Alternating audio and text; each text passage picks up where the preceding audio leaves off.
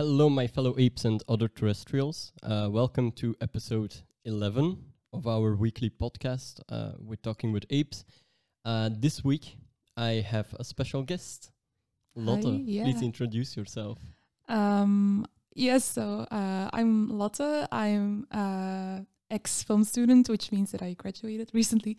Um, and I'm here to talk a bit about film and politics and leftism, I guess. Um, yeah. And I'm also a friend of Tom's and Kinnan's and Morgan. So that's why I'm here, I guess. Thank you for coming. Um, you recently wrote your master thesis. Uh, yes, uh, I did on um, uh, which is kind of like a niche on uh, subject. So yeah, Uh, those are two. Uh, they're filmmakers. They're a couple. Uh, and what is the what? What should we imagine uh, when thinking of those of those two? of those two, um, I don't know. It's kind of like a very um, severe, strict aesthetic that they adhere to. I guess to like outsiders, but I mean also to insiders. Um, it, it like they are very challenging films. Um, they kind of make uh, Marxist cinema with like the purpose of reaching the audience in a very authentic way, which like um, because it like attempts to be so pure in what they're doing it's kind of like hard to reach a big audience with it and like it also leads to a lot of frustration with the viewers of course um but yeah so that's that i guess Um, and with authentic and pure, how should I imagine that? Because, like you said, they're not the most popular uh, of movies. Uh, Um, yeah, I mean they're very inspired by a kind of like Brechtian aesthetics, but they also like move beyond that. Um, and I guess like uh, some of their films seem like unnecessarily alienating. Like I think if you would describe a Straubie movie, like a typical Straubie movie, there's of course like I guess this is kind of like how do you say like heiligschennis, um, like to unholy. Uh, Yeah. to attempt to reduce it to like kind of a formula, but it's also kind of easy to do so. So, I mean, let's just say what they typically do is like take some ancient text that seems to have very little to do with communism or modernity, even though that is Mhm. like kind of like what they're addressing. They want to make anti capitalist films. So, they will take this really old text um, and then uh, make an adaptation of it. But that is not naturalistic um, as a, like a normal adaptation would be, or like I don't know, like a, an, at least an adaptation that we are more used to seeing, um, and like basically they will use not famous actors but just like normal working people that then will recite these words in a very seemingly monotonous and kind of like boring droning way. Um, and um, also the shots are very static and the movements are very rigid and it seems all very kind of like robotic in a sense i guess uh, from a first for a first time viewer. Um, so in that way it is understandable that a lot of people when the first time they encounter a Straubie movie they just have no idea of how to look at it or why it would even be remotely marxist in a way so yeah and with uh, Asian text, you mean uh, like Antigone or Antigone? yeah antigone or like they uh, reference a lot of greek mythology but Mhm. usually through the frame of like other writers and they also like um, are very inspired by lots of romantic writing um, which actually does and but like also like they reference like they have different all, all different kinds of sources they reference um, people like kafka they also reference brecht so like more obviously like I don't know, modern or at least like societal, like critical of society. Mm-hmm. Um, but um, even like in the older romantic texts, like when they kind of like repurpose it and kind of reveal the kind of um, critical or the kind of like romantic, anti-capitalistic and anti-modern um, elements in those texts. So even those, in a way, kind of relate back to that, I guess. Um, welcome back to the to the Marxist stuff because Yeah. we've, we've talked about that a little bit before the podcast. That's that's one of the big questions here. Mhm. Um, but you also mentioned uh, Brecht, uh, Yes. which I assume refers to Bertolt Bertolt uh, Brecht. Bertolt Brecht. Oh yeah. God, No, Uh, no worries. the Um, uh, the German theater maker, not a Yeah. movie maker. Right? No, yeah, theater. Um, yeah, um, basically his um, like what we refer to when we're talking about Brechtian influences on film. It's usually like his form of epic theater, which Mhm. is uh, kind of a radical political leftist theater that was kind of a reaction to classical notions of theater. And basically, what they're going against is kind of this idea that a play should kind of like cause some form of catharsis in the viewer. And catharsis, like, I guess most people know this term, but like when we talk about it in theater studies, like it originated from all the way back from Aristotle's Poetics. Mm-hmm. Um, and the meaning of the word is kind of like a purification, like like the literal meaning. So when we talk about catharsis, it's like a purification of emotions. So in Aristotle's view, the theater, we go to the theater to kind of feel the with the protagonist and feel with the story to kind of Mhm. like I guess purify our excess emotion in order to be better citizens Okay, in yeah, real yeah. life. Um, so it's kind of like when you watch Titanic and it's really sad and you cry and then you feel kind of relieved afterwards, probably because Mhm. you had some tensions and you kind of like had to let the emotions go. So that's like catharsis. And um, Brecht wanted to go against that because, like, if we are purely watching, like, or like purely spectating a story or um, like with our emotion and purely seeing it from that point of view, um, there's like it's not really making us think um, about like societal structures or like not really leading us to class Mhm. consciousness. So, for example, like a protagonist in a story will can like lose all of their belongings and like die in poverty and our only reaction will be like oh that's like really sad like oh my god it's such a sad story but we're not really questioning like why that's happening or maybe how that could Yeah, be yeah. prevented um and um so it's just merely a story i guess and I have to admit, my when watching Harry Potter, I was also like, oh, he has to live under the under the stairs. I wasn't questioning society. Yes. no yeah and and like that that's the thing like of course that is a big element in art and i'm not like i don't know like i don't know enough of brecht to think that he wanted to get rid of all of that like say like no it's illegitimate. But like what he did want to do is in oh sorry. Uh, what he did want to do was in order to make uh political art we kind of have to move beyond that. And a big miscep- misconception about epic theater is that it is the enemy of this kind of catharsis or this kind of like okay it's the enemy of catharsis probably but it, like it, but this enemy of all emotion because Mhm. like what epic theater is most known for is the alienation effect yeah, that's that's a term that gets thrown around a lot.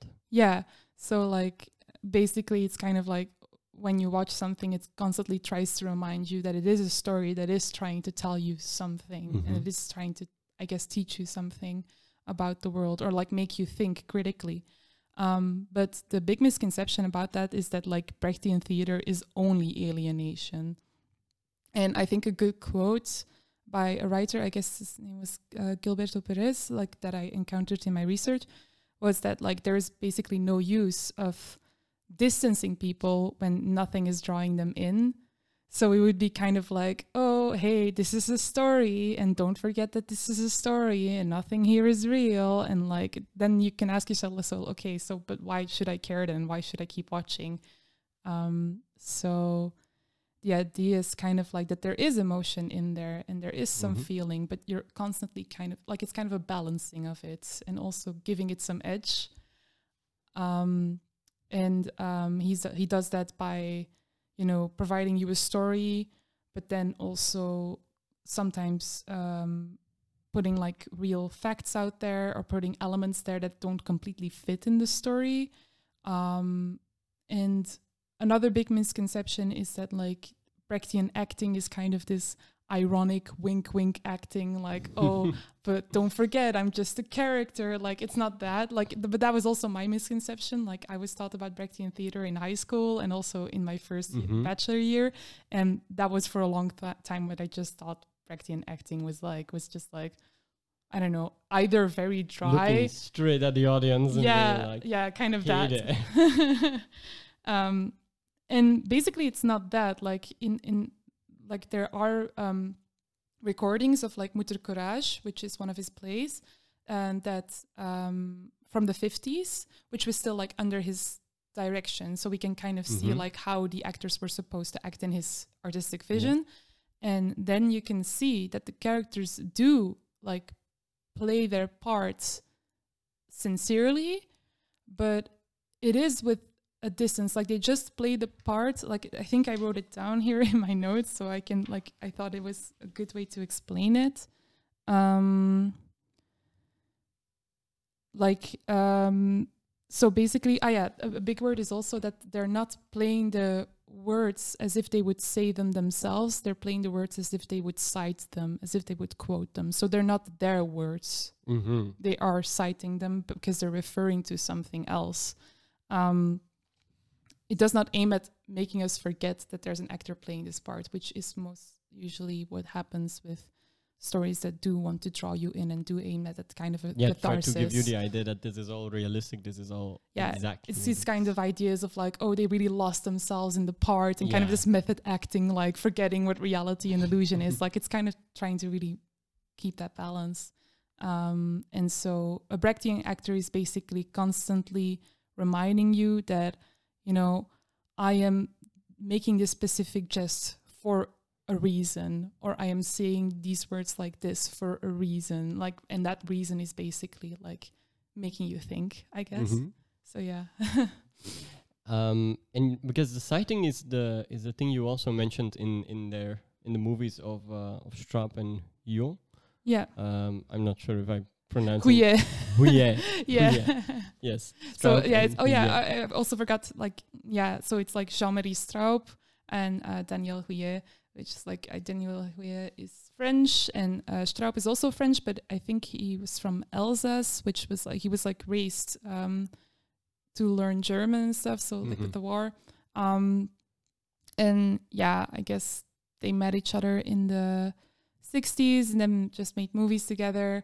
Um, and I don't know, we're always very militant, made movies in Italy and France and Germany. Um, I think they were even um, banned from France for a very long while because, like, I think Jean-Marie Straub had to join the army, the French army, Ah, and then he yeah, I've- refused to. So I don't know. I think there's also something in the there. articles you sent me, Yeah. yeah, I, I read something um, with the war in uh, Algeria. Yeah. because uh, he would be drafted. Yeah, and, and, and he refused Ye- to. yes. Yeah. Um. So yeah, always been very militant, very kind of like, yeah. so, um. Ah, yeah. But the citing, yes. So that, like, I think if we talk about the Brechtian elements in Strapia, it's definitely that like kind of citing of the words. We need to be very aware of the materiality of the words, basically. Mhm. So if they're adapting this ancient text, they will not attempt to make the text seem more natural if it would be performed, which is usually what kind of like a Hollywood adaptation would do, for Yeah. example. Um, and so they don't really want to do that. They want to like kind of leave that friction in there.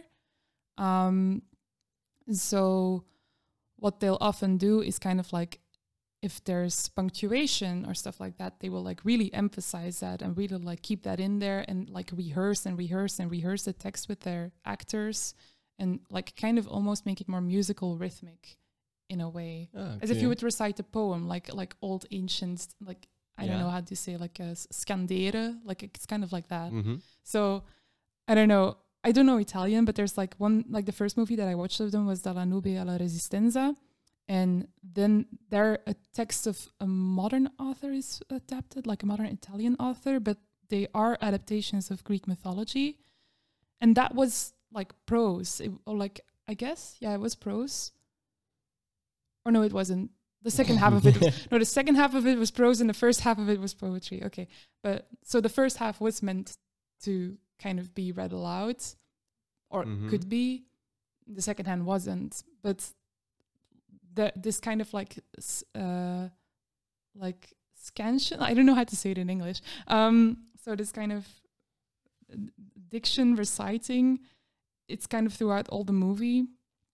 And so basically the characters will just speak like this the entire time. It's like da da da da da da da da da da da da da da da da da. So it's kind of like and, and okay. that makes it like of course very hard to watch because I don't know as a modern audience also just not used to that anymore. I don't know.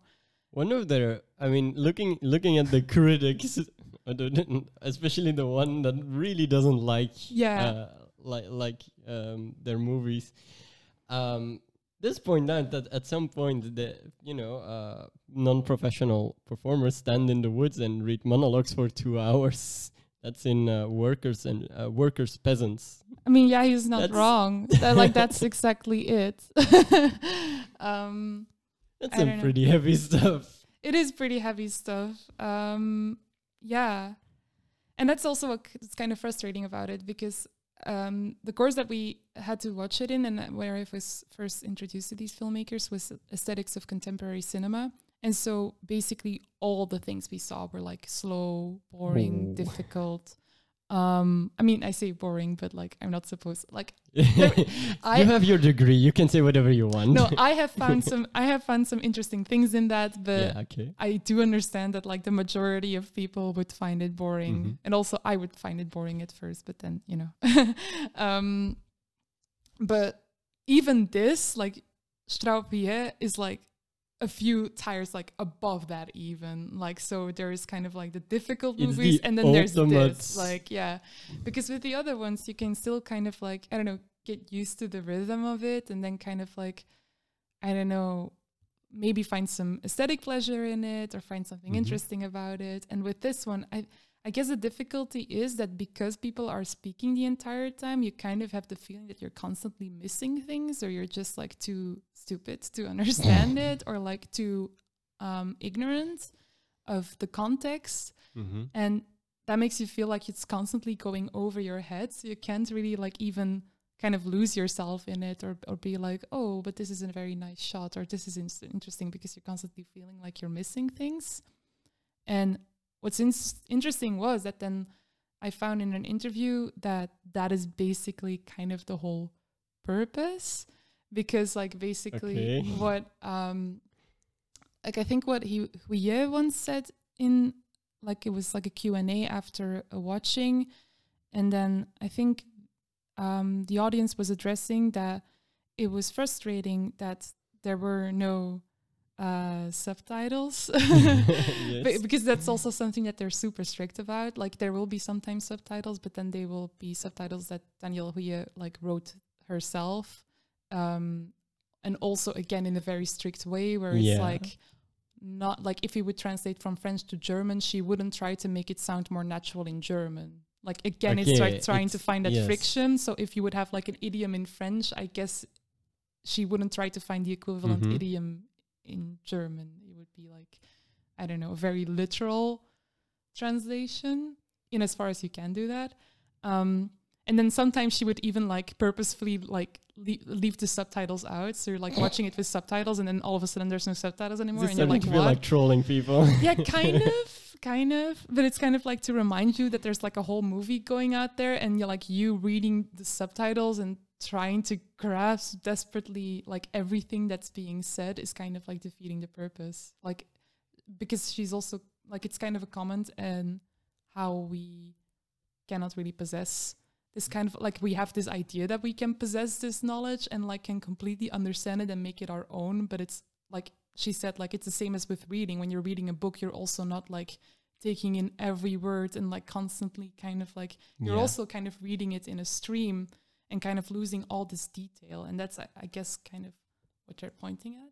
Yeah, one review said uh, generally their work is intended to be viewed in uh, concert with other forms of knowledge, with a mastery of several European languages, with an authoritative uh, understanding of the complex politics of rearmament, uh, rearmament ma- oh God rearmament rearmament Okay, I, uh, I don't even know that post-war word. Federal Republic of Germany with a familiarity with now obscure text from uh, antiquity, etc. Yeah, and, and I mean that's that's like pretty funny because that's like completely against their purpose. like like, and that's also the thing I guess that uh, the biggest um I don't know point of tension or point of discussion is that their whole thing is that their movies are meant for the proletariat, for the working class, and that like they completely go against this idea that you should have any knowledge beforehand or that like you should even have this knowledge of language. Like they kind of Mhm. want to respect these boundaries of language. Like if you don't know italian and you want to watch this movie it's like okay but like you're not going to understand the italian and you should just be at peace with that. And like i don't know look at the other elements of the movie i guess I Uh-huh. um bec- I, I guess it's because they're kind of like oh we accept the boundaries that are uh, put on us by class but we do not accept the boundaries that are put on us by language which is kind of weird because then it's kind of like oh so you're against the accessibility of your Yeah. films but Because that sounds like the biggest difference where where Brecht really tried to reach, or, or at least had the idea of reaching a, a broad audience. yeah Um, but they also kind of want to do that but then again they also don't want to compromise on because they kind of feel like that would be condescending yes. Um, like there was one text where they're talking about how it's very difficult for them to distribute their films. And for example, there was like Italian, like a, an Italian TV station, and they would only show their films if they were dubbed, which is something Mhm. that like was a big no yeah, I can Like imagine don't if dub you them. if you like playing with the subtitles even. like, yeah, like um, because they kind of have this no-no. feeling like it's just so. And, and that's maybe something we can also return back to, but like the, the specific detail of the moment when it is being filmed, and like even the sound or the timbre of their actors' voices is actually so so important to them. It's basically like it's like the soul of these people, and you can't just like dub over it. Like that would like just be Mhm. completely, I don't know. Um, oh, sorry. Um, so yeah, it kind of has to do with that and and so like they were kind of arguing against that and then also these movies were only being shown at like i don't know one in the morning or two in the morning and then it's like oh very accessible. yeah yeah. we're, we're not we're completely not reaching an, a, a worker or like a protali- pro- proletariat audience with that then so like yeah they were constantly struggling Mhm. with this so kind of the sad thing about it is that they were very much against academic intellectualism and against like the structure of feel like they've academia become an extreme example of academic.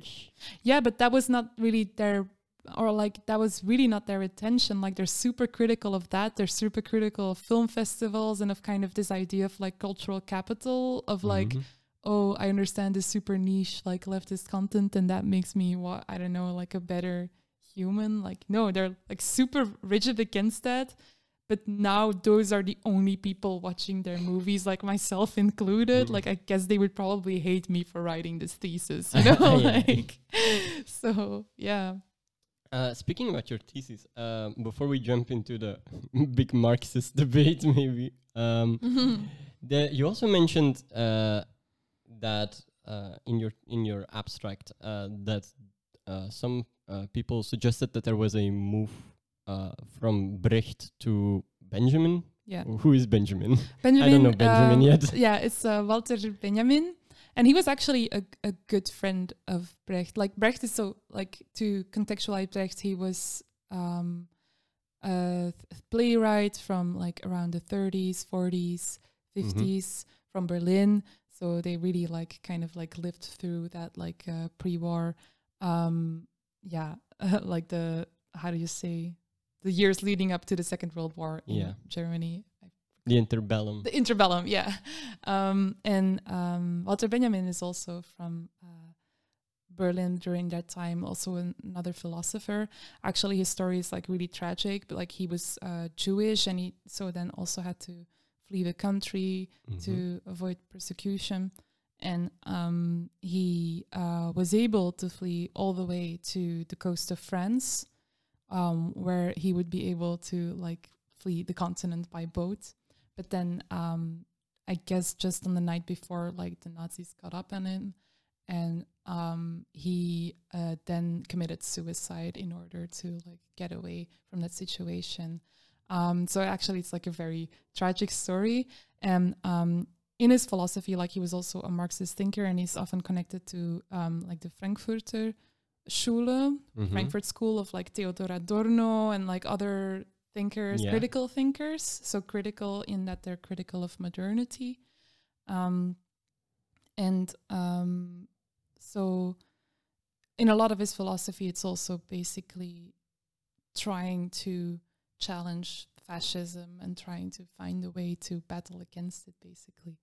Um, And so, when when Brecht is the one that brings the this this constant reminder that you're kind of watching a play or that the, this effect of alienation and catharsis, what should we as uh, yeah, do we- what should we imagine when I think maybe the difference, like if there's a difference, because they've also influenced each other in many ways, and Brecht is also not just one thing. But Mhm. I think what Brecht kind of represents, like another big element of his theater, is that there's a fable that kind of overarches the plot. yeah So like, like, a little lesson or no, yeah, but fable as in kind of um, the explanation of why these events are taking place, Ah, and that okay, yeah. explanation would be then, like for example, because capitalism is bad, like like you know, Mhm.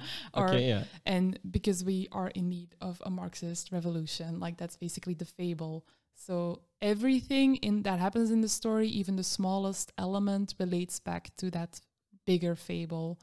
And um, so the biggest criticism of Brecht, um, I guess, after the World War, kind of with like post-war cynicism and kind of like with, I mean, I have to watch out with postmodern thinking because I don't know if it's like I would say it relates back to this idea of like the end of grand narratives Mhm. um of like like the narrative of modernity the narrative of progress and like and or of the Humans can enlightenment shape everything Yeah. like rational beings that yeah. Yeah we're and or like religion like we're kind of starting to lose our faith in that. And marxism is one of those grand narratives. Yes. So if we have to look at a Brecht play and then like ex- every little thing is explained in from the perspective of this idea of um, the dissolution of capitalism is inherent of the progress of capitalism, yeah, and then after that will be communism. Like that is just not something doesn't work anymore yeah, yeah. and so like what is the value of that then still? Um so then you will have like post-brechtian theater makers who will kind of still use elements of brecht. Like they will still make plays and say these are socially significant but we cannot pretend that knowing the exact meaning of Mhm. every single thing that we put here this kind of didactic idea of like we as theater makers are the teachers. We know what the world looks like because we're this kind of intellectual class that like knows these things from analysis and stuff like that. And we're going to teach a worker audience. Like they have kind of lost faith that they can fulfill that position. Mhm. um and so they do not claim at knowing that anymore. So they will like um make these performances and kind of also transfer that responsibility of making sense of it also on the audience. They're like we cannot pretend at knowing everything you will Yeah. also have to come up with your own answers to this. Like kind of deferring and that. that's more benjamin's I, I influence then or? Yeah, it is more Benjaminian um, because of I I- like maybe now I should like kind of move on uh, first to like the two most important texts that I also refer to in my thesis by Benjamin, um, which are uh, the film essay um, or um, wait the long title, um, which is God. The work of art in the age of mechanical reproduction. That's that's the full name um, and you can call it like like I refer to it as film essay, but it's also just as well the aura essay. Basically, it's the idea that um, art used to have this kind of aura around this, this aura of authority or this aura of legitimacy, um, like this idea of like, well, the Mona Lisa is like a masterpiece, and it's like why just just because like if you look Mhm. at it, it's like you just know, and it's like but why though? Um, and kind of Benjamin kind of makes a material analysis of that. Like the, the only reason for that basically is kind of that an, a work of art used to be unique. Like if you make a painting, like that's th- an object that someone made and it has like a fixed place in time and and you know it has like its own germany so it has its authenticity and that authenticity determines its value so like at least with the mona lisa you can be like yeah but it's like the genuine thing so Mhm. but because of mechanical reproduction which was coming up during his time because of photography and uh, printing and stuff Yeah. like that and film you could like reproduce it so he was kind of like so what is the difference then between like the mona lisa and a copy of the mona lisa like you cannot tell the difference anymore um and the idea is kind of and like what i'm also maybe skipping over is that like this kind of ritual value of it is basically that you have to go to a specific place in order to see it Yeah, and like there's only the- one of it. You have to go there. You have to. And like with museums, that became a little bit more accessible. But like in the past, the art was only like for the aristocracy and it was hanging in their homes and nobody else could see it. Or it was hanging in a church, but then it also had a different ritual value to it. Like this Mhm. kind of transcendent idea behind it. Um, and um, so with museums, it became a little bit more accessible.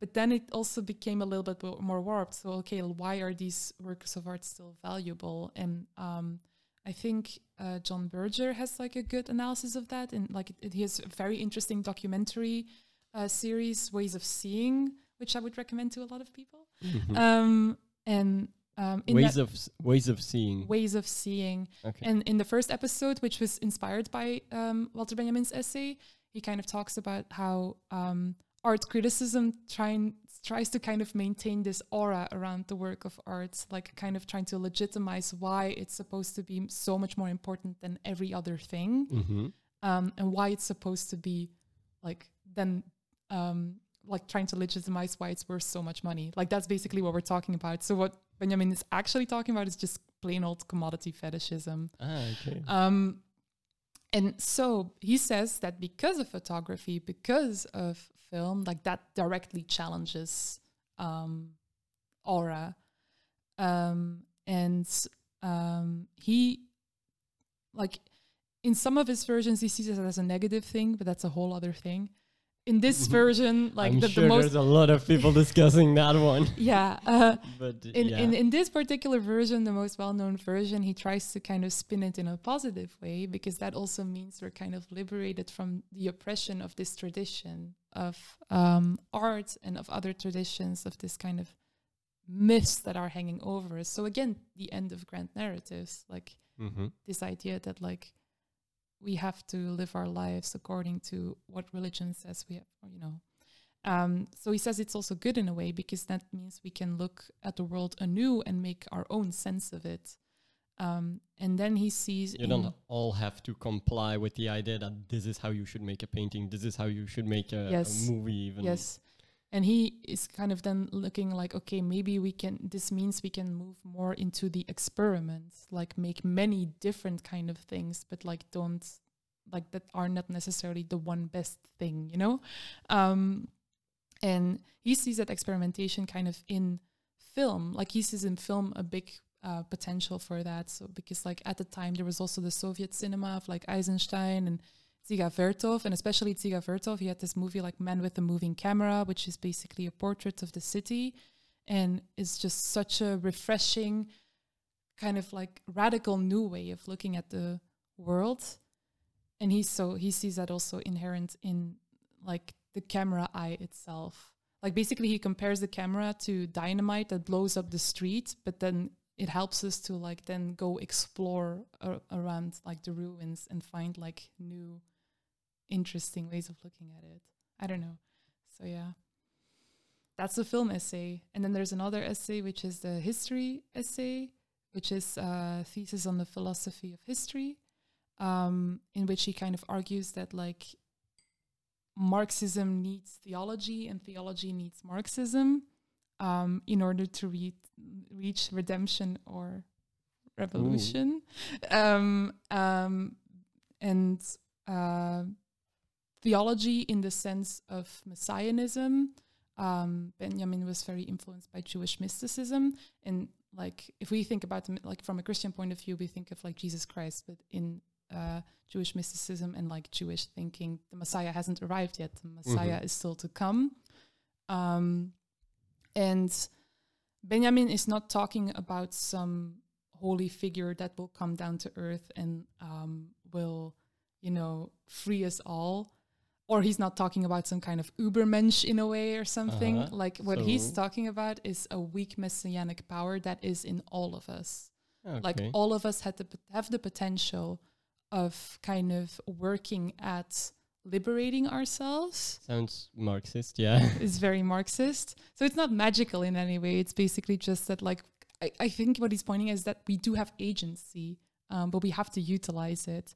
And what he's challenging is kind of this myth of progress that like is so typical of capitalism that everything is constantly improving for the better. Hmm and that also uh, then some Marxisms also started to believe in, or some like he was very critical of, like I think the Socialist Democratic Party um, in Berlin because they were so complacent in this idea of like, oh, but like with technological innovation, everything is changing for the better, and the people will be less oppressed because of that. Not like we've heard that argument any days, Yeah. right? And any in recent times. yeah, Uh, but uh, we kind of smoothed into the uh, topic of Marxism yeah, because Schnappen, yeah, we yeah, yeah, you, who yeah, god damn it. yeah. Um, yeah, you sent me one very um, angry, I think I can call it angry article Yeah. of a guy that was like, "This is not actually Marxism." Um, what? Yeah, maybe well, because he does he does acknowledge that uh, you do see the um, experiences of uh, and the views and, and, and the ideas of uh, people that have lived or experienced the horror of uh, Nazism, imperialism with the Algerian uh, Mhm. war, for example, um, and the continuous uh, threat of militaristic, fascistic catastrophe presented by the, and I'm quoting here, "e- existence of uh, global capitalism. Um, but he doesn't uh, consider them genuine Marxists. What should maybe first of all, what should we can w- when would a movie be genuine Marxist? I know that's a very big question, which is probably fully debated. But like, what Yeah. things could we expect to see or? or That's the thing. experience. I, I'm not enough of an expert on Marxism to kind of make this claim, but it's also this kind of false idea that there's one true Marxism. mm-hmm. Um, I think what he's also like, but I think what's very apparent in the article, especially at the end, he said he like his conclusion is like these are not real Marxists, and then he compares them to other people that he doesn't consider real Marxists, but are very much Marxists. Um, like he talks about the like Frankfurter Schule and Adorno and like people like that, and then I think like, oh, this is uh, specifically that faction of Marxism that I'm talking about, like Benjamin's Marxism, like maybe I don't know rom- romantic Marxism, and um, maybe it's just a Marxism that people are also less aware of. Mm-hmm. Um, so yeah, to, to like come back very quickly to the history essay just to explain this. Um, so like he says like Marxism or dialectical materialism needs theology, so messianism and messianism needs dialectical materialism. What he means with that is basically that we are um, like because of this myth of progress um, and because technical innovation is happening so rapidly, mm-hmm. we're yeah. kind of moving in the bad direction. Like he's very pessimistic of what's going to be at the end of that. Like he has no trust that that's going to lead us anywhere good. And um, he argues that we have to actively like go against the tide of this like so-called progress. Um, and um, in order to do that, we have to make use of our weak messianic power, and we kind of have to look at like details and like potential potentialities that we're kind of maybe overlooking now because we see them as naive or we see them as like having no use to us. Talking he talks basically about like hidden histories of the oppressed.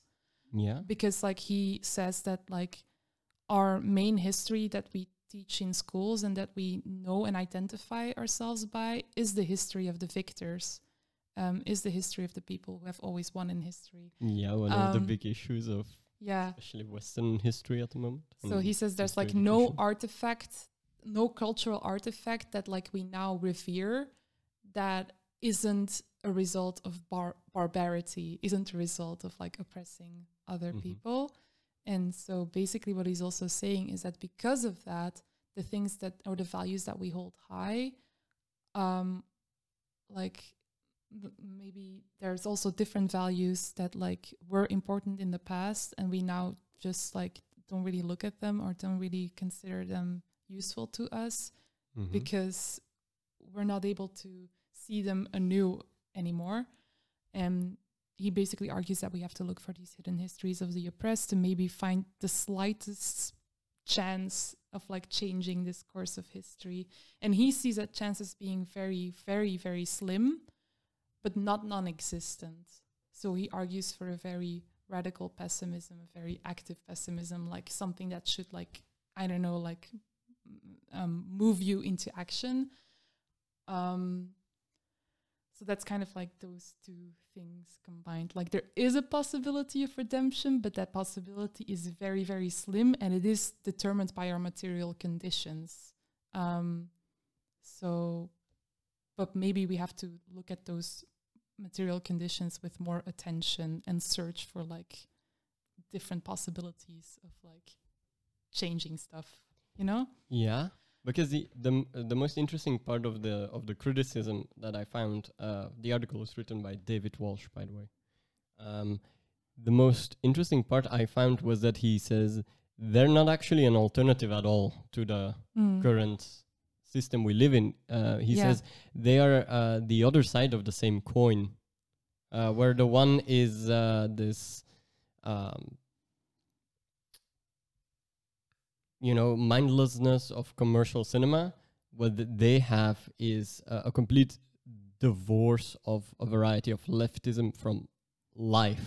Like the one is is commercial bullshit, if I can translate freely, Yes. and what they have is just unrealistic bullshit. Like it's still both bullshit, is what he says, yes. uh, and and it speaks to a, a period of political and cultural stagnation in which we live.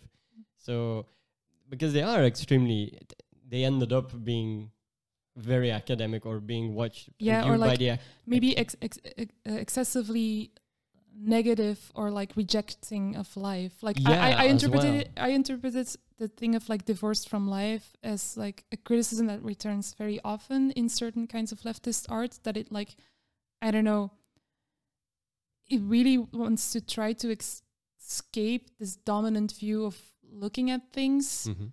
um that like it seems at some point to have nothing to do with us anymore. And but i think the interesting thing about that which is uh, what i'm also arguing in my thesis is that it's not diverse from life. Actually it has this very high commitment to life but it's just i don't know again in this idea of this very slim chance that we might observe out there somewhere they kind of believe that real humanity is kind of something that is lost to us right now and we wouldn't really recognize it now so like i think no uh, yeah, th- Yeah. sorry it's difficult to explain um so i think basically the reason why walsh is saying this is because like the actors playing their part they're playing their part so dryly and so without emotion and like any Mhm. emotion or like any recognizable emotion is the enemy and um it is true in as far as they try to avoid naturalistic depictions of emotion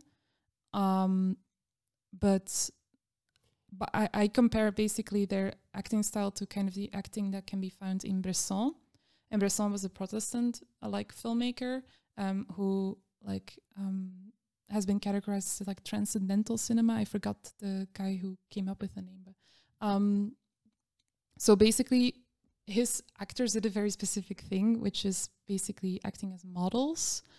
Um, and so that meant that I don't know, they played their texts like almost in a kind of meditative state, like very much like not trying to add anything to it. Like it's just like they say the words and that's no it. facial expression or body no language. facial expression, no body language, no intentional facial expression Okay. or body language.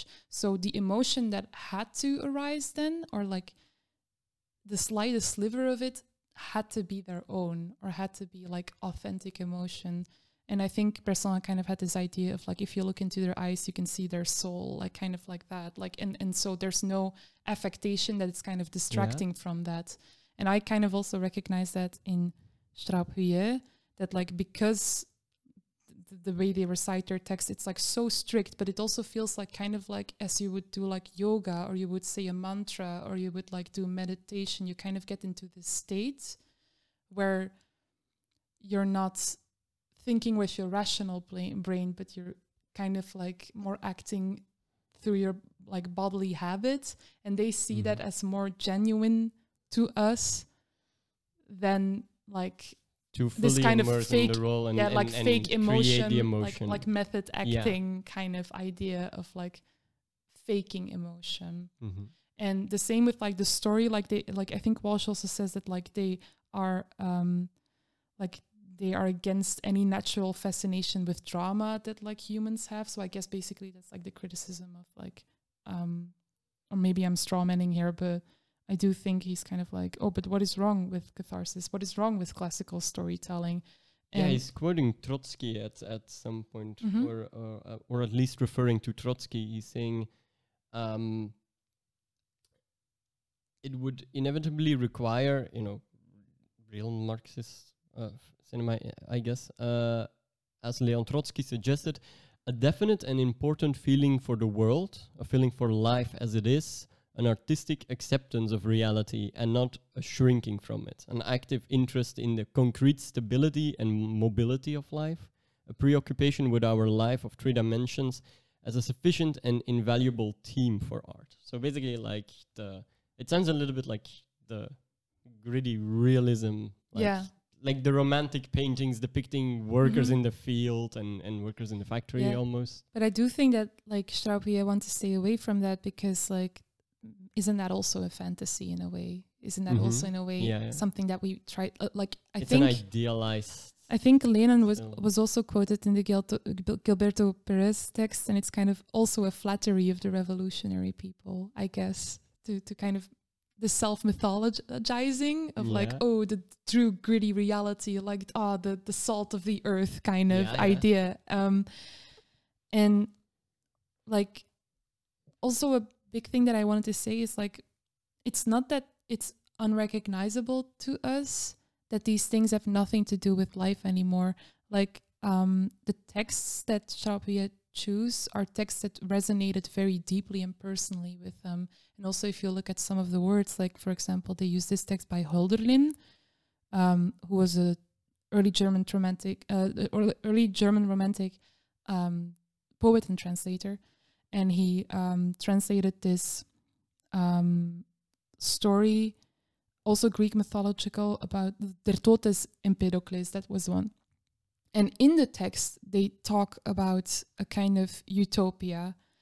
Um, and Straub-Huillet, like it, it's from interviews and stuff like that, you can see how the way he describes this utopia with like so much emotion and with so much passion, like that really resonated with them. And like that really felt real to them and as something that they wanted to use in their films and like show to Mhm. other people as truthfully as they could. And so then to say like, oh, it has nothing to do with life, it has nothing to do with real emotion, like no, it does. But specifically what they hold valuable to them and in that way they are authentic. And just but I, I do understand if you would see it from the old uh, for the first time it would be like oh it's this very old text that has nothing to do with this anymore recited in a very dry way and it seems like it has nothing to do with life anymore. But everything every little action is done very purposefully. I don't know. Um and so this idea of like oh if if it's it would be truly emotional if, if or if it would be truly true to people it should be about this. It's like no it's also again your notion of what it should be about. Yeah. and it's again another fantasy i guess or another myth. So the um, this is the most, uh, as you said again, this is very high on that shelf of like trying to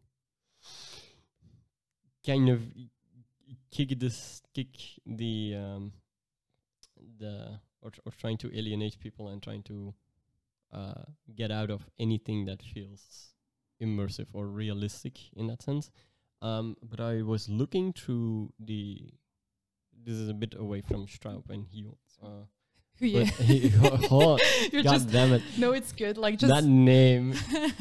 Um, but I was looking through the other uh, films that are sometimes considered Marxist, or that at least by uh, a guy that wrote the entire guide uh, by uh, Fairfax. Fairfax, yeah. uh, are considered Marxist or that you should watch in the various Marxist periods. And it contains a few interesting uh, titles, which I don't think are often Yeah. in um, considered to be Marxist uh, movies. Um, and it has Nosferatu, the, the vampire, Nosferatu, Mhm.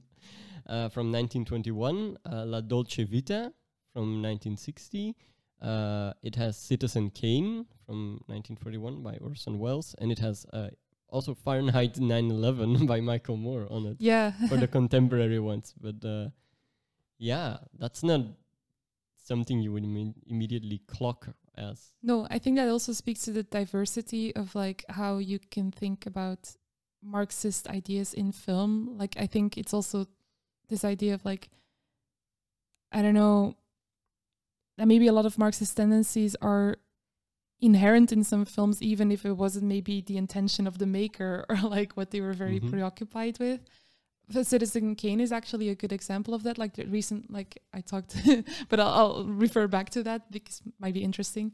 Um, Citizen Kane was uh, written by uh, this guy named Mankiewicz, Mank, and recently there was made a, like uh, there was a biopic made about this story with uh, Gary Oldman, and basically he was like a very leftist, like uh, Yeah.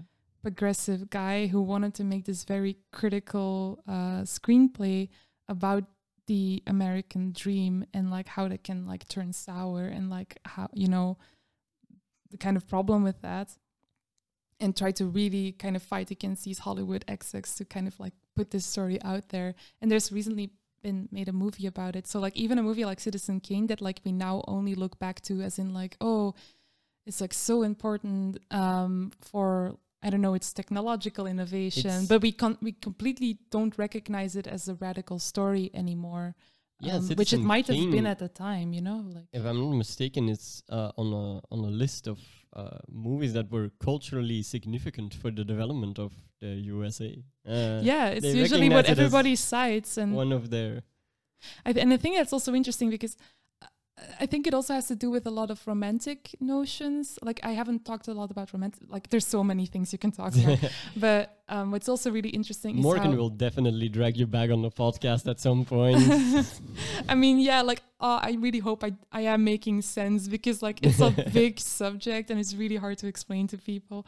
Um, but like romanticism, um, like there was also a book that I read like so there's like the Marxist influences, but then there's also the romantic influences, and I read this book that basically argues that like what all romanticisms have in common is that they're always a criticism of modernity. They always go against modernity Mhm. um, and with that, like often also against capitalism. And um, so, uh, shit, what was I gonna say? Uh, no, um, wait, wait, wait. No, I had a point.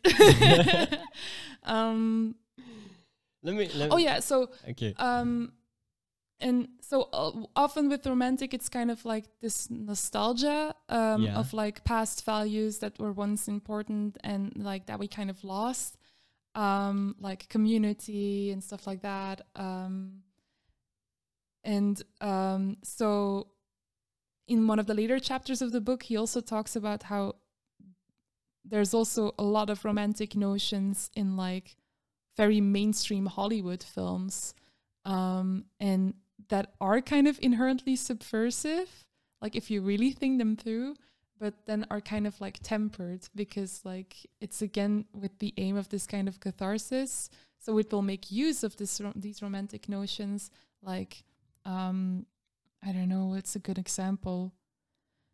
I, think basically what it's arguing is that like the values in of capitalism, like I guess self sufficiency, being self made, being very individualistic, um, those are important to us. Yeah. But like there is still a very big need for these older values that we that are kind of like that go against what capitalism Yeah, this idea this need for community of sense of belonging and stuff like that and because of that it's like very attractive and and they're often used in like commercials or mainstream cinema to kind of like fill that need for and those have you alleviate those but strip emotional needs and yeah. then but strip them of them their away. subversive yeah qualities. Um, and so, for example, like a good uh, example that they're talking about is like the Never Ending Story. That originally the book, The Never Ending Story, was actually meant to be very subversive and kind of like go against. Like that, the author himself is actually very critical of capitalism and stuff like that. But then it got turned into this, this super like popular 80s blockbuster that like everybody has nostalgia to, and it's still like very important to people, but nobody will remember it as like a story that is but like not for its critical or nature. subversive, Yeah, you know, like so it's like stuff like that. It's like tempered, Mhm. um, which often happens with like countercultural subversive movements. I forgot the ex- exact term for it, but it has a name. This process, um, yeah, like Let me uh, ask you this uh, as a as a last question, so Yeah. maybe to close. Um, should we, with with activists or with people that are, you know, should should we get the Marxists together and sit and watch uh, the uh, Straub uh, he he he Um, movie or an, is that a thing we should do? Just uh, you know, maybe once or something, or is it? Um, I think definitely once. Um, and but that's the thing. They think their movie should be able to be watched without context, and like if the people are gonna get it, they're gonna get it. like like what they often say is like I feel like a lot of people will walk out on that event. Yeah. like what they often say is like yeah we don't have a big audience or like people don't get our movies yet but that's because the audience of that will like our movies doesn't exist yet which sounds as like a cop out it sounds very pretentious. yeah and it is very no like it cannot be argued against that like it is definitely pretentious but um what they also kind of mean with that is that like w- it is difficult to imagine because there we aren't liberated yet and stuff like that Yeah. so there is some legitimacy behind what they're saying but it also sounds very funny it's like what every unsuccessful filmmaker could say they don't understand. the me. audience hasn't been invented yet. It's Yeah. not even their fault. It's just that they're not ready, or like maybe the next generation. That makes it a little bit better that they're not saying we're stupid. yeah. So what they're saying is basically like no, like if they're gonna get like they'll just get it. So I do think that if you would show it to people, I think like I, I do think we should like come together and like try to watch it and then also like maybe after that definitely encourage discussion or like Yeah. I don't know. But I do think I I feel kind of conf- conflicted about it because like as we say they haven't proven very successful I guess in their mission of reaching the working class Yeah. but that doesn't mean that like we aren't in need of some challenge you know and to kind of like stick with the kind of thing that we are familiar with. And i do think their formal experiments are very radical and they do lead to lots of interesting discussions. Hmm so yeah no definitely we should come together but then maybe also give like maybe a little bit of background info i don't know like May- try to contextualize it a little without context. yeah, like no, like no subtitles, just Italian poetry the entire time, and and you know like just feel the Marxism, like Feel the Marxism. like let it let it just let it come to you. I feel like that's a that's a beautiful that's a beautiful quote. Maybe we'll use that as a title. Feel the Marxism. yeah, Uh, because um as as really as a last comment yeah, yeah. um they they haven't been really successful if I may say that. I mean, in as far as they wanted to not reach an intellectual audience of cinephiles and academics and intellectuals, yeah, they definitely failed in their mission. But I mean, as they say, their movies are kind of meant to last. And I don't know, they just wanted to put something very pure and something that they fully stood behind. And if, like, it's not going to reach anybody, then so be it. But maybe it might reach somebody. And even maybe it could, like, lead to that person being like, oh, I kind of get what they were going for, but I don't know, I'm going to do something like that, but maybe better. Like, even that would kind of, I guess, be Maybe succeeding, you know, like Yeah. in their view, because then it at least would have led someone to do something. Like, I so maybe we should yeah. experiment with their movies a little bit and Yeah, see maybe. like yeah, what parts of them stick and and Yeah. what reactions they cause. I think that's also a big thing with them not wanting to be a didactic. Like, it's not them making these movies and saying, like, oh, this is what the revolution is going to be like. It's definitely meant for people to not become more passive, but activate them into doing something. And if that something is making a completely different movie that like is better in their view, then at least that has moved them to do something, you know? Okay. Like I don't know. so yeah. And we should experiment with it definitely. Okay. Thank you, Lotte. Yeah, you're welcome. Uh, we'll definitely have you on again. okay, okay. Movies are too important not to talk about. Yeah, no, definitely. Maybe next time about a, a less broad and vast subject, but yeah. but it was interesting. We don't get to talk about more niche films a lot. that's true, that's true. And we should at least give them a chance, maybe. Yeah. So, yeah. Okay. Okay. Um, thank you guys for listening, and uh, we'll get back to you uh, by next week probably. Uh, bye bye. Bye.